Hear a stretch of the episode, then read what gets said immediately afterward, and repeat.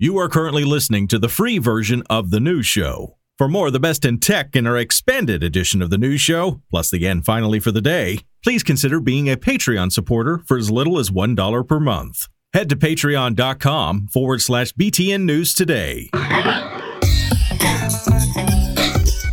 Happy Wednesday, news listeners. Welcome to your Wednesday installment of the news show. I know we don't say that very often, do we? It's the 23rd of August, 2023. Got the best of tech that's been going on over the past 24 hours, and we got it for you in around five minutes.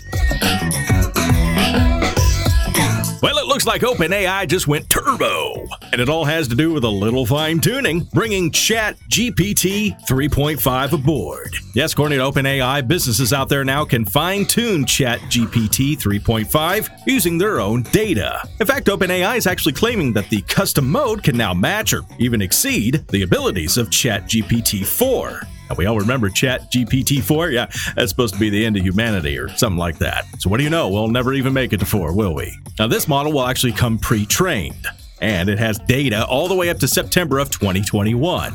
Though OpenAI says that none of the data nor any input or output will be used to train models outside of the client company. Now, just how good is GPT 3.5 Turbo? Well, according to OpenAI, the company said that the early testers of this have been able to make 90% shorter prompts with more fine tuned instructions. Yeah, so yeah, 90% improvement. Yeah, that, that, that's pretty good. Almost scary.